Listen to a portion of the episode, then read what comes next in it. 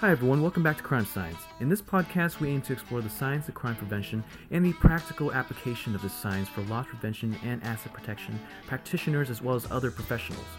Co hosts Dr. Reed Hayes of the Loss Prevention Research Council and Tom Meehan of ControlTek discuss a wide range of topics with industry experts, thought leaders, solution providers, and many more. On today's podcast, we have featured guest Abraham Gonzalez of Bloomingdale's, who will discuss hacked online profiles, distribution of compromised data, general online safety tips, and much more. We would like to thank Bosch for making this podcast possible.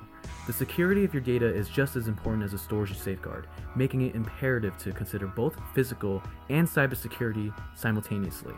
Bosch's system approach maximizes data security by covering all major elements of the video infrastructure. This strategy is the key to achieving the highest standards in end to end data security. Learn more about Zone 5 of the LPRC's Zones of Influence or by visiting BoschSecurity.com. All right, welcome everybody to another episode of Crime Science uh, from the Loss Prevention Research Council. Uh, and again, reminder LPRC is a uh, research and results community um, that continues to grow. I think we're approaching 60 uh, retail chains, uh, including some international members, uh, with many, many more expressing very strong interest. So the community continues to grow. Uh, uh, but I want to welcome my, everybody here today to Crime Science, the podcast. Uh, again, introduce our host. Our co-host here, Tom Meehan from ControlTek. we've also got Abe Gonzalez from Bloomingdale's. Um, so, Tom, I'm going to go over to you and uh, kind of get your initial takes and setup and context, if you will, sir. Thanks, Reed. Uh, welcome, everybody. Uh, this is our ninth episode. We're happy to have everybody uh, listening. Please uh, take the time to subscribe to the podcast, and if you will, leave us a rating. We're obviously always looking for feedback, but wherever you subscribe, whether it's through the Apple iTunes, the Google Play Store, or the Stitcher mobile app, please just take a few moments to like and subscribe to the podcast. It really helps uh, get our listenership out there. Uh, Abraham and I uh, worked together in multiple capacities in the past, so it's, it's always exciting to have a guest that I know personally. And um, what I wanted to talk to Abraham today about and Reed is really some of the trends in fraud uh, related to credit card fraud in store and, and also online, as well as some of the cyber elements that in retail uh, we sometimes talk about but don't really get into the full detail, especially related to loyalty programs and online programs. Uh, so, Abe, I just wanted to uh, welcome you to the show. Why don't you tell the listeners a little bit about yourself and what your role is with Bloomingdale's? Well, thank you for having me, Tom. I'm a fraud mitigation manager for our organization. I'm um, I, am tasked with really identifying where we have fraud exposure in our organization currently and coming up with programs to mitigate that exposure. Um, my fraud encompasses uh, the umbrella of fraud is all encompassing uh, under my role. Uh, we I deal with anything from um, Loyallists uh, or proprietary uh, in-house rewards program and fraud related to that to third-party and proprietary uh, credit card fraud. So it, it's a little bit of everything. Um, my background is traditionally in investigations. Uh, I've kind of done a, a, little bit of everything in, in the asset protection field, and this is where I'm sitting now for our organization. Great. So our listeners are abroad, and, and we, we're learning more and more that it's not all retail listeners. There's law enforcement, academia, and then just general folks that want to learn about some of the things that are happening. Uh, in your current role, uh, if you had to pick, what are the two or three uh, hot trends or things that are that are really happening regularly today related to you know the e-com world or the fraud world? Um, we're, seeing a we're seeing a, a rise of um, uh, folks using reverse engineering techniques to really uh, you know get merchandise uh, from a company steal merchandise from a company uh, trick companies into uh, taking margin loss. Um, we're seeing a very we're seeing an uptick rather in um, stolen Loyallist uh, rewards and, and, and third party bad actors uh, kind of impacting um, you know that part of our business. We're also seeing a, a rise in uh, third party and proprietary or private label credit card fraud at um, you know across the industry really. Um, I, am a member of a couple of uh, different uh, committees. Uh, one of them is with the LPRC um, in organized retail crime specifically, we've seen a, a rise in, in, the use of credit cards, uh, stolen credit cards, uh, impacting loyalty, loyalty, programs, and uh, you know, just uh, there's just a very creative element out there that uh, we're kind of facing these days, and it's all in the scope of fraud. When you speak about loyalty, how, what's a, a common way that folks are compromising loyalty accounts? So what we see, there's a recent trend of uh, loyalty or customer-specific profiles being targeted by uh, fraudsters, uh, bad actors, kind of getting in there, uh, stealing reward cards, stealing different benefits that we afford to our good customers, um, and and repurposing them for uh, everything from criminal activity to uh, just you know using the merchandise, selling it, and, and, and profiting from it. Um, so I, have definitely seen a trend increase in or, or, or, loyalty fraud being something that's been increasing trend these days. Um, and when I say loyalty, I mean any type of reward program that a company might have. Um, if a company offers a percent off or or a dollar off, a couple of dollars off, or even gift cards for uh, you know for someone's loyalty, uh, our fosters are definitely taking advantage of those opportunities to uh, you know to to recoup money and use that money to commit fraud.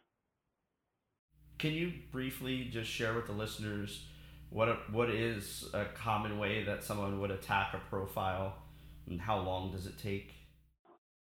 So, so it's interesting. Uh, uh, and a, a, big part of this industry is, uh, or, or, or, reading about this type of activity and getting to know this type of activity is to understand that it's not sophisticated and it's very quick. So we have our um, our average, or uh, uh, safe to say, a fraudster who's impacting uh, company pro the loyalty programs is typically using a very amateur tools. They're um, they're using freeware, online, readily available software uh, to, and, and, typically it's a combination of something like an IP spoofer uh, to be able to anonymize yourself and, and change your location, um, a list of already compromised uh, email addresses and passwords, and then finally a, a, brute force program or something that could uh, try logging into your to your uh, online profile, your Loyallist or your uh, your your company rewards incentive profile by trying uh, multiple different uh, username and passwords until they finally get into one of those profiles. So it's as simple as someone sitting behind a computer for um, anywhere between 30 seconds and, and half an hour uh, to obtain 2,200 profiles, uh, a couple of hundred profiles, and and you know, and and the purpose of that is really to for that that actor, and it depends what they want to do with the information. Uh, they're either looking for uh, your your your name, your address, some um, credit card information, or they're using what's already available in those profiles, whether it be a loyalty pro- profile or customer profile, uh, to then shop. Um, and the name of the game is is uh, just like anything. They're they're either shopping because they it's for personal gain, or they're they're uh, they're selling the merchandise on the black market, um, or or fencing it off. So, and based on your experience, have you seen an increase in this activity? You know, is there a time frame? that it, it is changing, or is this just been steadily happening? Um, we're seeing, uh, you know, based on my experience, we're seeing a more elevated uh, uh, element when it comes to, or, or, rather, we're, we're seeing more folks get involved with this type of uh, this type of activity. Um, as you can imagine, when something is easy and it's and someone's kind of figured out a way to uh, to, to uh, profit off of a company, it's going to the word the news is going to travel so um, I, I, frequent online forums uh, both on the deep web and on the clearnet and um, we we kind of um, or, or from my organization i kind of you know i kind of lurk at these forums and i read and and really try to understand how this with kind of the explosion of social media and and um, and the way we communicate how that word of mouth travels. And what we're seeing is um, if, if you go to any, and it's called carding, any carding forum on the internet, there's uh, there's someone on there um, offering either services in order to uh, uh, acquire again personal information, credit cards, or loyalty information from one of the companies that they offer services for, or there's folks that are educating others on how to do this. Um, and again, it, it takes uh, it takes everyone kind of uh, taking the approach of understanding that um, this industry is ever evolving um, there's uh, whatever we're learning um, we have someone out there we have a we're, we're facing a, a, bunch of folks that are also learning uh, to exploit and, and kind of you know get around whatever measures we put in place. So i just have two more questions and they're kind of a dual question and i'll turn it over to Reed. Uh, but this is this is a kind of a, a dual question in the sense of you know what what what type of things can a company do to mitigate the activity, and then the second part of that is you know how does the customer, the end user, protect themselves? So a company needs to really have all the right partners in place when they're coming out with a new uh, a new initiative or where they're when they're talking through um, items that uh, boost profit and and and you know and result in, in better sales performance.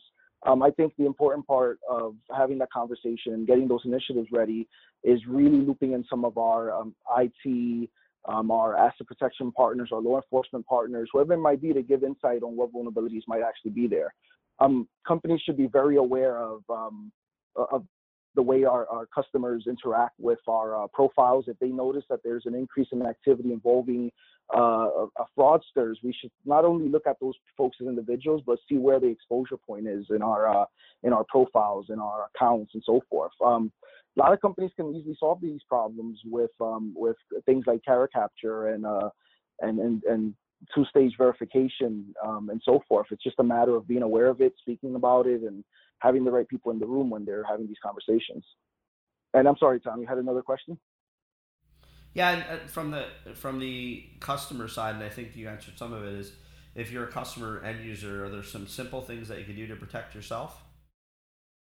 Yeah, absolutely. Um, your passwords. Uh, make sure you have different passwords for different accounts, so that if uh, one account is compromised, uh, if there's an event with um, a company that you um, that you use that password with, um, your information isn't readily out there. I'll give you an example. Um, you know, there's no secret. There's been a couple of different, and it's an ugly word, but breaches in um, in, in different industries.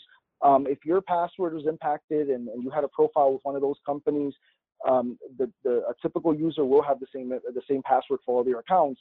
That list is on the internet somewhere. It's on a, on a pastebin uh, or a forum, and, and that's readily available. So I think the most important part is actually really, really making sure that you have a password locker, you have different passwords.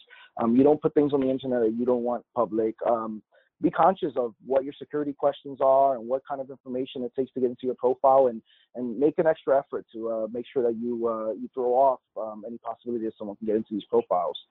Um, but um, yeah, that's uh, just that alone, I think, would uh, mitigate a lot of these issues or some of these issues. All right. I really appreciate that. That's good insight uh, uh, into the issues, and we appreciate that, Abraham uh, and Tom. And you know, I, I, think to put things in context, we've we've heard, and, and, like you said, it's it's a pretty scary word, breach uh, uh, whether it's of mass data from an individual organization or corporation, and then, as you've mentioned, also uh, us as individual citizens or account holders. Um, Abe, is there anything you could mention or discuss around, you know, n- Netflix or Facebook or LinkedIn type of uh, uh, breaches of an individual's account or a takeover of that account? Is there anything uh, that you might share in that area or where we might look for, for more information on that? Oh, absolutely. If you're a victim of one of those profile breaches, um, uh, unfortunately, that information is already out there. Once that information is out there, you really have to do a better job at controlling, um, you know, that that information that's already out there, not uh, and come up with with new information of, uh, to to uh, to to put out there uh, for for the you know, make sure that your passwords are different again. Make sure that you maybe you start changing your usernames. You, uh, you set up something. Uh, you set up alerting to see if someone's opening accounts under your name. You have to take the proactive approach um, at, at, really stopping this activity once there's a, a, an event like that. So we do see a spike in all types of fraud when an event occurs. Um, uh, at, at, my company, when uh, when we know another company's been uh, ha- had a major event, uh, we we expect or, or, I tend to see a, a spike in, in, both credit card fraud and, and, and, profile breaches and and those type of events. So it's a matter of just really um, understanding what's going on um, and really just making sure that you control whatever information you have.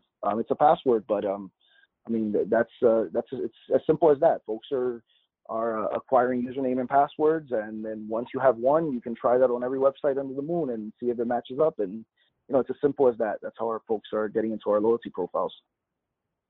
Interesting. And and I was relating to our team during our uh, we have a weekly team meeting where we go over what we're up to and what we're headed into.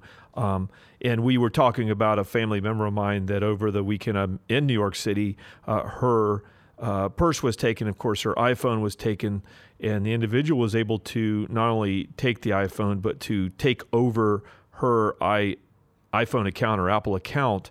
Um, and then when she went to shut it down or do anything, then Apple uh, evidently related to her, this is not your account. This is who the account holder is, and so forth. So, any thoughts on preventing that type of a situation or trying to manage and recover um, for our listeners out there if they are confronted with something like this? Uh, you know, how do we prevent it? If there's some options there uh, that you're aware of, and then again, how to how do we handle that? I mean, now you're wandering the streets of New York. You have no way to communicate, and even when you finally can, uh, the account uh, holder says, "I'm sorry, but I don't show this is your account. You don't have the right codes and passwords and information." You know, I, have read a couple of articles related to this type of um, a phone theft, and it's it's I, I know there's a a couple of different uh, uh, police departments out there that have written articles on this, and there's information on the internet.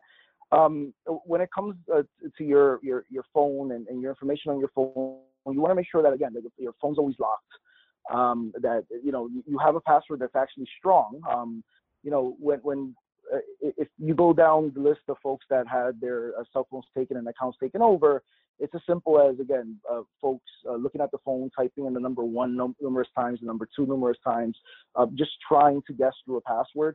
Uh, my phones are pretty secured. Uh, so are Samsung phones. I, I, know that they're hard to get. So it's usually lack of uh, having a password. And then if you're faced with that kind of situation, you just need to gather all your billing statements. You gather your anything you have. If you can still log into the account, make sure that you change your password immediately.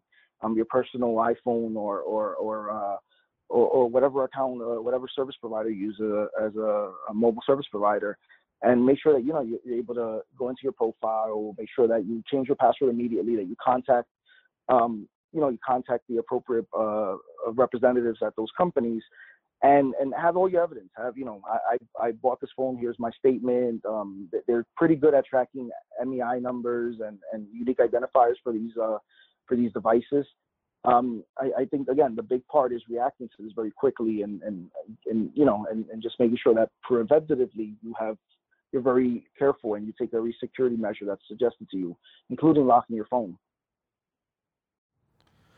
That's good. And you mentioned uh, passwords, and um, you know I've read some articles where they've tried to conduct some research, random uh, as we know, mixing numbers and letters and other symbology.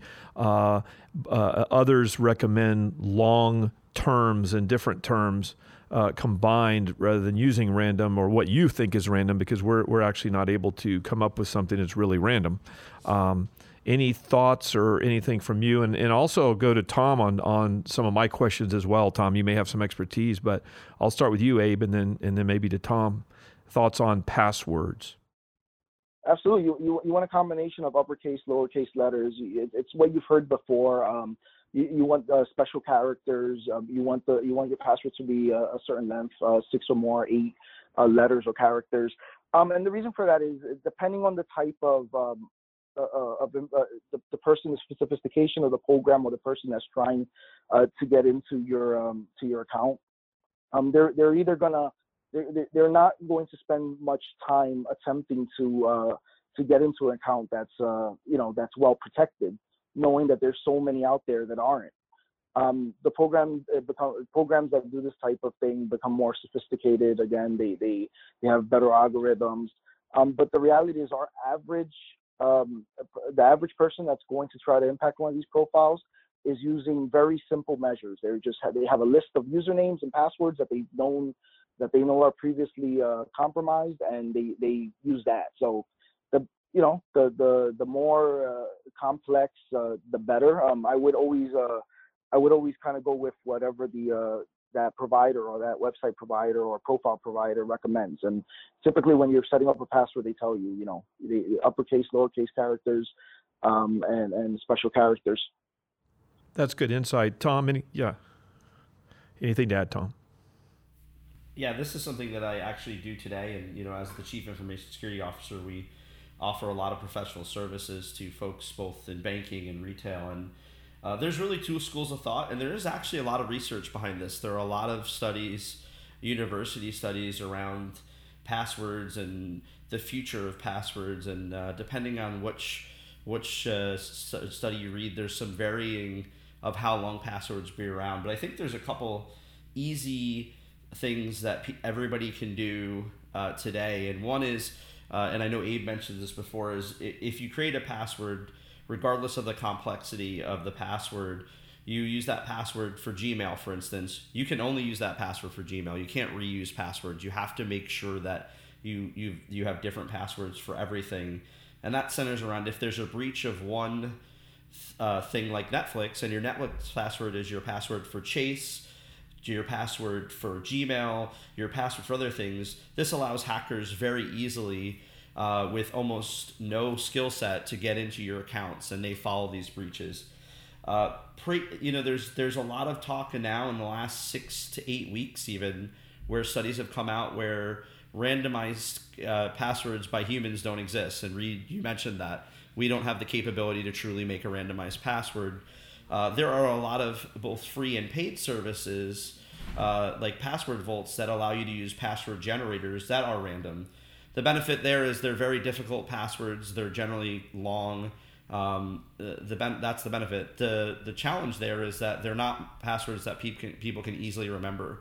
So uh, one of the biggest things with anything in security, both physical or cyber, is if you make it too difficult, people will, uh, you know, out of human nature, find ways to cut corners to make it easier for themselves. So if you're using a password vault like a 1Password uh, or any or any of the other ones out there that are commercially available, all of them have password generators. That's a great way to do it. It's not the most convenient way to do it. Um, if you're if you think about the two schools of thought with random characters, where so Abe talks about uppercase special characters. Uh, one of the, the the newer studies is suggesting phrasing in passwords and non-common phrasing. So you would see a password that says dogs. It would it would literally be dogs, sun, eat, chicken, one. There that those are long, very long, but allow people to remember them.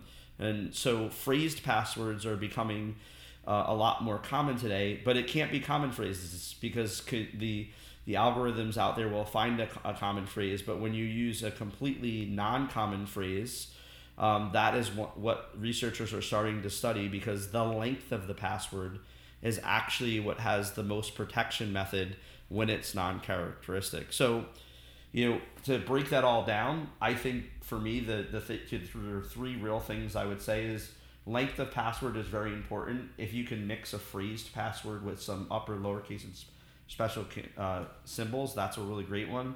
And then the one that uh, we don't often talk about and we kind of forget is most providers today offer two-factor authentication for free Every single banking does it. Every single social media platform does it. And what two factor does, while it's not foolproof, is when you have a really strong password, there's another another two step or two factor verification. Whether you'd receive a text message with a code, whether you have a code sent to an email. While this isn't a foolproof uh, application, it does and will prevent um, someone for from using a brute force attack or things like that because it requires another step. The other thing that two step or two factor is really good for is if someone is trying to attempt to get into your account, you'll get that text message or email, so you'll have an early warning that it's happening. Um, I, I I know this is a long-winded answer, so I'll stop with that. But I do think in the future you're going to see very much how you saw in banking and fingerprint reading that you're going to start to see other ways to authenticate because uh, passwords time and time again are the cause and generally the underlining factor that leads to breaches and compromises. Yeah, I appreciate that. Thanks for that, Tom. And um, and I know more of us, even on our phones, are having this biometric option. And again, uh, any research on comparing, you know, facial recognition built into your phone versus a long long terms and and so on that are not meaningful other than to you, uh, as versus again these random digits or so-called random. Any any quick thoughts on that, and we'll move on. Yeah, Tom's having issues. Well, while Tom works on that, I'll I'll, I'll, I'll give uh, I'll give some perspective on uh, biometrics. I, I think the uh, the shift from using fingerprint um, authentication and and using uh, uh you know your your image or um, you know using that technology to identify if that's you on your phone when logging in or when making a purchase. Uh, it, it, it's uh, it's it's a step in the right direction. Um, what we have to remember is that what's always going to be defeated first is the older technology. So we have to get away from um, companies need to get away from using uh, very basic uh, passwords and start using, as to Tom's note, um, two-stage verification, uh, recaps capture, and and and you know images to verify, um, it, it, you know that you're not a bot and so forth. Um, and then kind of going forward, uh, I, I, think the technology, the fingerprinting and, and the different type of biometrics um, will uh, certainly uh, be something that helps until um, until there's a catch up, and then we and then we might have to uh, go through uh, two step biometric verification and so forth. But um, if you're if you're uh, what's what's the advantage we have by creating new um, ways to secure our profiles is that the fraudster is always going to go for what's easiest. So they're always going to go for uh, your, you know, your regular, uh, easy to uh, your, your, profiles based on uh, information they already have, or or a password generator, or a brute force attack. Um, so you know, we we as long as we keep advancing and changing things, uh, we, we those folks are always kind of uh, those bad actors are always going to go for whatever's easy, not for what's new and what's hard. Fantastic, and I, I wanted to kind of switch gears a little bit and ask you uh, how are some of the customers in your stores or others stores uh, victimized in that store while they're during uh, or during their shopping adventure? Uh, how might they be victimized? What are some ways that can happen to them, and ways, of course, that they can prevent that that type of uh, uh, theft, probably that leads to breach and and then all the problems that result. So firstly, you, you have to be aware of your surroundings. I mean, we have, um, you, you know, when, when you see an associate uh, uh, ringing your transactions, be conscious of what kind of information you give someone. Um, do they really need all the information you're giving them to ring a transaction? Um, are they writing anything down at that point of sales? Um, if you identify that you've been a victim of, um, you know, your, your profile, your your loyalty uh, reward cards have been stolen, or your uh, your credit card has been used immediately after making a purchase, contact the retailer. Uh, we there's asset protection teams in all, all our retailers, um, and, and and most companies have uh, teams, uh, and, and, they're able to identify if the if you know the person at the register is the person that um you know that that was able to impact your personal uh, customer information. Um, so it's, it's being conscious of who's taking what information, who's who's kind of uh, uh you know who's writing that down who's using it who's asking you what questions and, and, and just being very much aware of what you need to conclude a transaction. Um, you know you don't need your social security number to uh, conclude a transaction. You don't so just be conscious of what you're being asked um, and you know wh- how you're providing information out there. All right, I appreciate that. Um, so, in this case, um, w- uh, what I wanted to ask about as well is some of these um, hacking some of these uh, profile or account takeovers, or at least the leveraging that theft and fraud uh, to go ahead and take advantage of what they've got. Um, how are investigators finding these people? Um, and what are some of the areas of origin of some of these hackers and account takeover fraudsters? You know, what part of the world, what countries, how are they operating? And I know that's kind of a, a pretty broad question, uh, but we're really interested in understanding the forensics, how we might track them down, uh, who they are, where they're coming from. So, so I think there's a combination uh, uh, uh of things. Uh, we and again, this is from the perspective of, of the investigations I've conducted and, and folks that we've um, uh, tried or, or, have gone after. Um, we're noticing that we have a lot of uh, bad actors that are coming from overseas. Um, uh, we, we, have we we were for a while seeing a lot of activity come out of Spain, um, and, and um, you know the, the, the, different you know the, that area. Um, we see some uh, South American impact from from users that are in South America. And the only reason we know this is because those are the folks that are active on forums and and having information or or, or money uh, shipped to them or asking folks to send merchandise to their addresses. Um, but uh, it, it seems like because of the way information travels and and the way you know forums and communication through social media occurs, it, it looks like there's really a, a, pretty good distribution of folks that do this kind of thing um, all over, uh, all over the United States, um, in, in, in, in Asia, in, in, kind of all over the world. Um, so it, it's less important to know, um, and, and there there's um, you do risk um, and you have a disadvantage when it's someone that you can't physically touch, that you can't get the right law enforcement partners to go out and, and, and touch. But um, the important thing to remember is that if you're able to identify someone in the United States, you can take action by gathering information, by uh, linking IP addresses, by link- linking uh, times that they might have hit your network um, with, uh, you know, with uh, folks that are talking about it on forums or, or uh, folks that are processing returns of the merchandise. And when you're having a conversation, you're able to kind of, uh, you know, gather some information and, and, and, figure out who that person is and, and who that user is. Um, but the, the other the other piece of that is if you have someone from another country and they're impacting uh, impacting you in that way, you should be working with your um, your web security department to start banning IP addresses and IP ranges and and and, and do the more sophisticated things to uh, get those people out of your systems. Right, that's good insight. Tom, from your perspective too, I'll go over to Tom. Um, any suggestions you have, or anything you can relate on how to identify who these people are forensically, how to track them down, where they're coming from?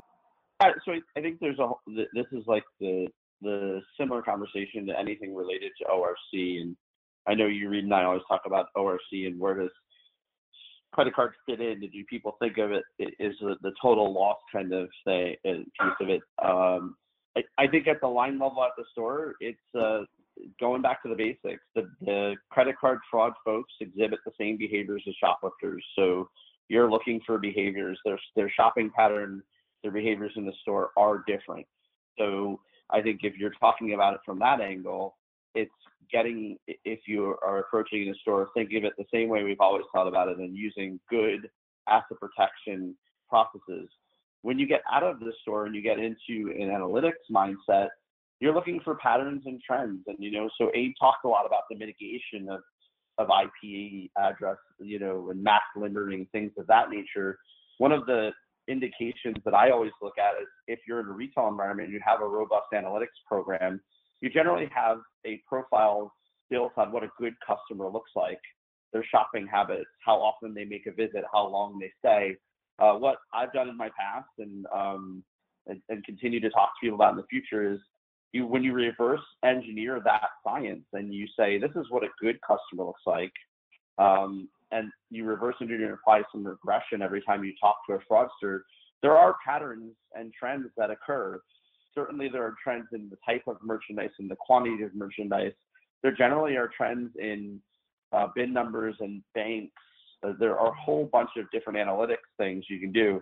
I, I think the biggest challenge here is much like theft, there's no secret sauce. It's doing all of these things together and and trying to come up with a proactive method versus a reactive. And in asset protection and loss prevention, for years, security, if you think of traditional security, is a very reactive response. Someone steals, I stop them from stealing.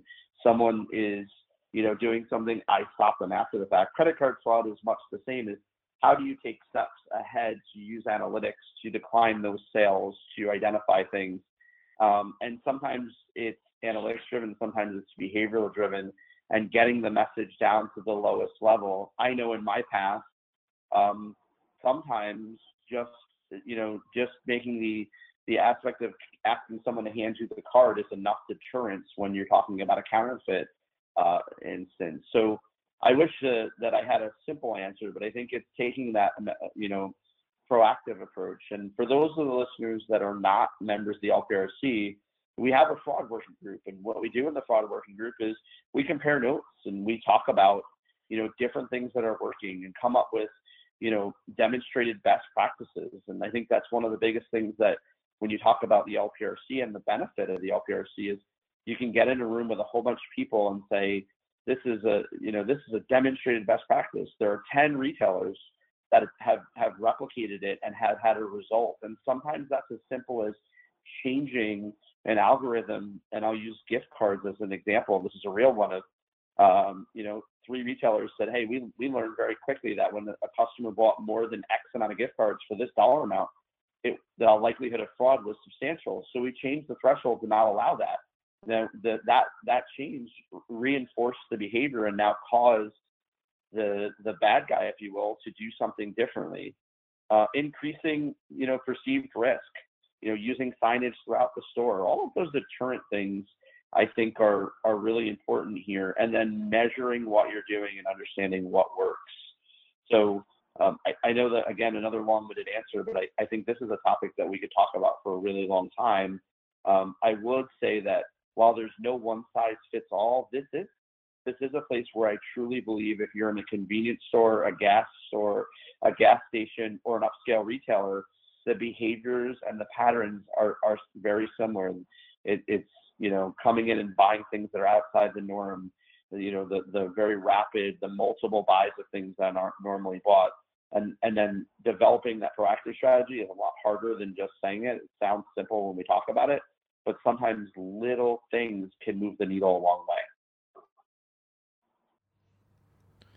All right, I appreciate that, Tom. And, um, you know, I think what we've been talking about a little bit here today, and I know it's coming up with our retailers is, you know, we're trying to always, always reduce theft, fraud, and violence and everything that comes from that.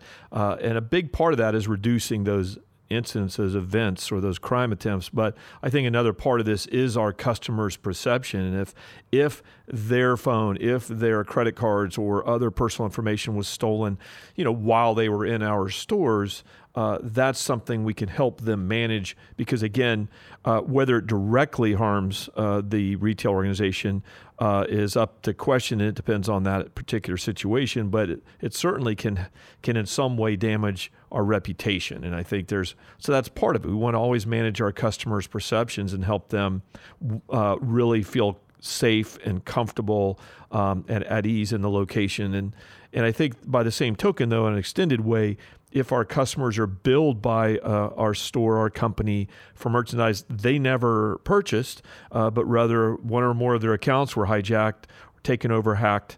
Um, that's another thing. Again, it may not directly affect us, or, or uh, but it uh, or it does, but it also can indirectly. And I want to get you all's comments on customer perception of of theft and fraud in our stores, or where they're again being billed by us.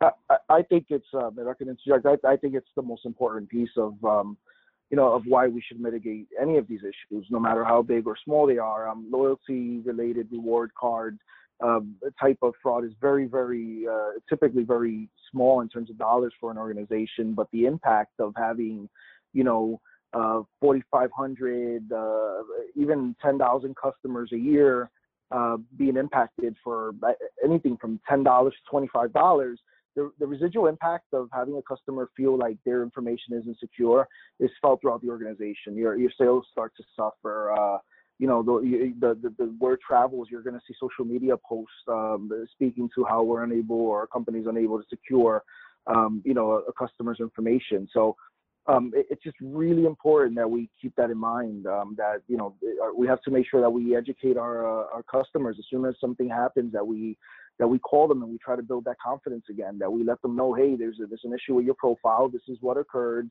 This is how we're going to remedy it. And this is how we need you to kind of handle your information in the future. And, you know, it's, it's we have to remember uh, to have a personal touch, have our agents uh, call directly, um, not receive, not have a customer receive a letter that says, hey, you, you, there was an issue um, try your best to uh, reach out to your top customers, your your those important folks, and and all your customers, and really uh, kind of express what occurred.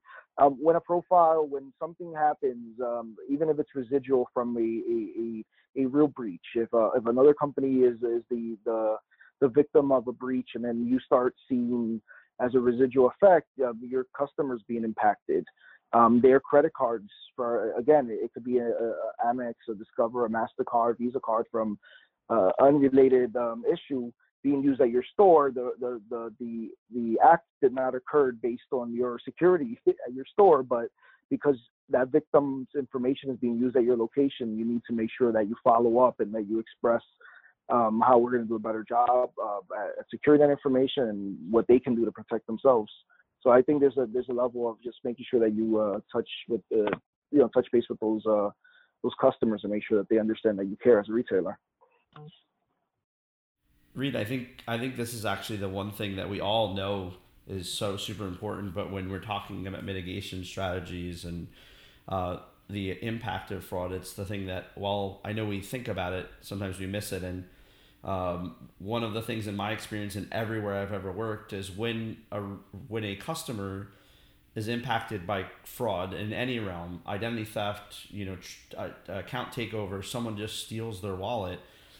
Um, they they have an expectation, whether it's unrealistic or not, that the retailer is not going to let someone use that card or their identity. So, in my past, it was often not something you actually controlled, where someone came in with a stolen credit card and the emotional impact on a customer. The first thing is how can X store let this happen? Why didn't they ask for ID? Why didn't they know it happened? So, um, oftentimes uh, credit card fraud in the legal system is viewed as a victimless crime because the customer is made whole, but there is an emotional impact and uh, uh, uh, that occurs when someone takes someone's identity or even just takes their credit card and uses it. And I can remember literally hundreds of times of getting a call where a customer was, you know, infuriated that our organization would let someone use their credit card. And how could we ever let that happen? And how come we didn't stop it? Um, so I think anytime you talk about mitigation and strategies, and this is a really good tool or tip if you're looking for funding for something, always remind everybody of the the customer that is a great customer at what regardless of what organization, Home Depot, Walmart, Bloomingdale's, it doesn't matter, 7-Eleven, and they're a great loyal customer that shops there every day. Someone pickpockets them and uses their card at at those same retailers, and the the immediate impact to that customer is it's now that retailer's fault as well. They should have had methods to stop it. And I know that the listeners in in law enforcement and retail will say, well, we would have no way to know it, but that emotional impact really is something important. So. I think it's a great, great point, Reed, and I think it's a great thing for everybody reminded of every day. And I know we all think about it, but remember that when someone is a victim of fraud, every touch point has a negative condensation regardless of what it is and on the flip side that's why when you do catch someone and you do actually stop something you could gain a customer for life because you were the you were the stopgap you were the person that actually got the fraud so there's some real big benefits um, in when you achieve you know the, the actual stoppage of fraud you you not only protect the company of losses but you now have t- protected that customer. And I know every day we, we do that uh, in the industry, but I think it's one of those things that um, should be sobering for all of us is that, you know, yes, we might lose a dollar, but what's the impact on that person uh, for real? Uh, and what's the emotional impact? So, uh, Reed, I'm going to turn it over to you and uh, for some final words. Thank you, Tom, on that. And um, so I think with that, I really want to thank you, Abe, um, for coming on the uh, Crime Science podcast today, sharing some ideas about how some of this fraud in person and online is happening, what it looks like, uh, a few ways that we might prevent the problem, and then a little bit about what's going on in the investigations. Um, and again, I want to encourage uh, all of our retailer uh, practitioners out there and those in law enforcement that are addressing the issue.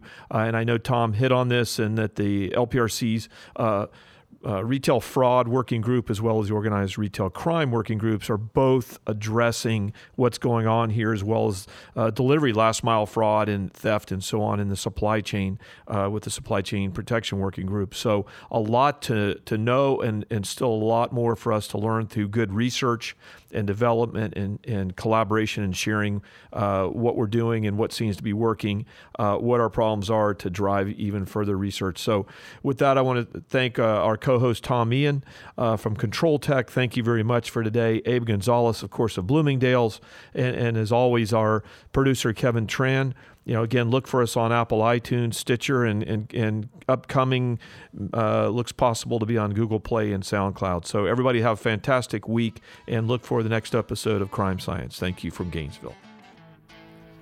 Thank you everyone for tuning in to this episode of Crime Science. We also want to thank Bosch again for making this podcast possible. If you would like to suggest topics for future episodes or provide feedback, please email kevin at lpresearch.org.